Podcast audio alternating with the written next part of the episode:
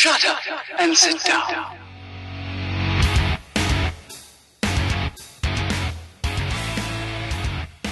Hello, my pretties, and welcome back to the Southern Spooks Podcast. I'm your Wicked Witch of the South, Jazz, here to give you your weekly dose of everything haunt.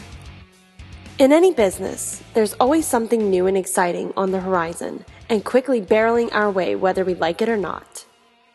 Recently, escape rooms have been all the rage at haunts. It doesn't hurt to spend a few extra bucks for a special one of a kind experience while you wait in line to go through a haunted house. Hell, you can even visit these things out of season. Ordinary people get a fun opportunity of being thrown into the fray and being part of a safe and controlled game. But there have been whispers about an even more exciting type of entertainment that I believe will soon take the haunt world by storm. The future of interactive haunts is here. With Netflix's success with Black Mirror's Bandersnatch, it's clear that interactive will soon be the way of the future. This also applies to haunted attractions. When I say interactive haunts, I'm talking haunted attractions that allow audience participation at a moderate to maximum level of interaction. I'm not talking about those interactions such as customers heckling your actors to death or small improv banter. There are many different ways one can achieve an interactive haunt. So far, I've come across three different types of interactive haunts, each with their own pros and cons, but all having that special feeling of putting the audience right in the center of the show. The first type of interactive haunt I've ever encountered was a virtual reality haunt, which was featured at the 13th Gate in Baton Rouge this year.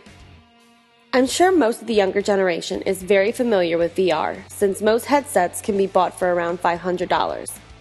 But for the older audience, virtual reality is achieved through a goggled headset, usually paired with headphones, that is synced to a game system, computer, or TV to transport you, visually, to another place. When I stepped into the asylum themed VR room at the 13th Gate, that's all I expected. A few visuals, maybe a creepy soundtrack, nothing more. But they took things a step further. While I was sitting in the wheelchair watching the show, a 4D element was added. There were smells, gusts of wind, water, and other things that completely took me aback and made me almost pee my pants a little. It was definitely an experience I was glad to be a part of. I felt like I was in the center of things and everything was 100% centered around me rather than a large group of people.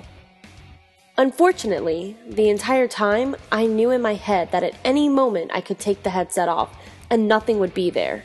So, this is the one major downside for virtual reality haunts.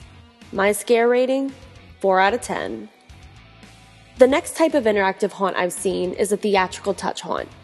But what separates hardcore, regular run of the mill touch haunts from theatrical haunts? The best example of this in the South would be the Risewell Mental Asylum at Rise Haunted House in Tickfaw. The overall premise is simple you're brought through scenes following the story of the doctors and patients who wreak havoc within the 1940s asylum. Instead of relying on typical scares, like grabbing guests, pulling people into closets, and randomly dumping blood on them, guests are encouraged to talk to the actors and have conversations, interact with specific props, and sometimes decide the fate of characters. This gives a personal flair to the scare and makes every visit a new and exciting experience. Theatrical haunts also contain more of a story than regular haunted attractions, building an emotional attachment and response from the audience. Of course, there are added elements such as water, air cannons, and soft touch tactics. But with this more theatrical approach, guests feel like they are part of the story, thus making what happens within the story seem more real and heighten the fear. My scare rating? 7 out of 10. The last type of interactive haunt, which I very recently got to experience, is a game style haunt. A game style haunt treats your haunted attraction like a video game, almost in the same spectrum as an escape game, but a little more involved. New Orleans Nightmare recently had their Love Bites Valentine's Day haunt, a special event which opened for only two days. At first, I assumed it was going to be a run of the mill vampire theme haunt, but as the days grew closer and more trailers were being released, I realized it was a little more than a regular haunt. When you first walked in, you were given a small summary of what was about to happen and given a mission. There are vampires everywhere, and it's your job to kill them with holy water and make it out alive. I was skeptical at first, unsure how everything was going to work, but once I was plunged into the darkness with nothing but a glowing vial of holy water and vampires swarming all around me, who were not scared of swatting my only hope, the holy water, out of my hands, things became very real very quick. I had an objective. They were in my way. They had to be vanquished. What started out as a fun game quickly put me in a fight or flight situation and had me running through the haunt trying to murder everything in sight. Figuratively, of course, in order to make it out alive. A major plus about game style haunting is that I can see this working during haunt season as well as outside of haunt season. Minor changes seem to be made and themes could always differ according to what story you're wanting to convey. The only major thing I was told changed was the addition of easily set up miniature coffins that was actor activated, which worked as an indicator that you vanquished a vampire. A minor flaw in this type of attraction would be the safety hazards. Whenever I wasn't accidentally hitting an actor, I was smacking myself in the face with the vial of holy water. Ouch as well as the training for the actors to make sure everything was safe in such a dark and fast paced environment. Overall, my scare rating is a 9 out of 10.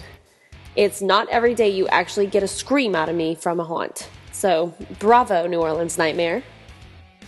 It's amazing the strides the haunt community is taking to bring this new style of haunt to life.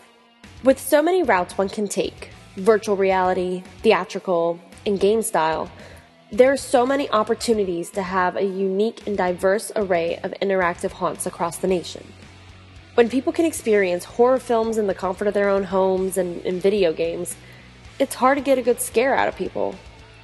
Audiences are so desensitized, fear is a hard reaction to get. When the scares become more real and the safety net of I'm just here to watch is removed, being part of the show is the next step in getting a scare. Have you ever noticed how interacting with queue line actors or being singled out and called up on a stage sends dread and terror through a person's core? When the spotlight is on you and you are tossed into the center of the madness, that's when true fear comes out to play. All it takes is for a haunt to reach out its hand and have the audience join in. And I promise, those will be your best scares. Before I sign off, I'd like to give a special thanks to Sandy Lindsay, the general manager at New Orleans Nightmare, for sitting down and talking to the Southern Spooks team about the recent Love Bites interactive Valentine's Day attraction. And be sure to give New Orleans Nightmare some love on their website at neworleansnightmare.com. Thank you for listening to the Southern Spooks podcast. Make sure to subscribe so you don't miss out on your weekly dose of everything haunt every Tuesday and Thursday. And be sure to check out our full blog posts, extra podcasts, and other fun stuff over at our website at southernspooks.com. And don't forget to follow us on Instagram at Southern Spooks and on Facebook.com slash southernspooks.haunt. And until next time, stay spooky and happy hauntings. From your Wicked Witch of the South, Jazz.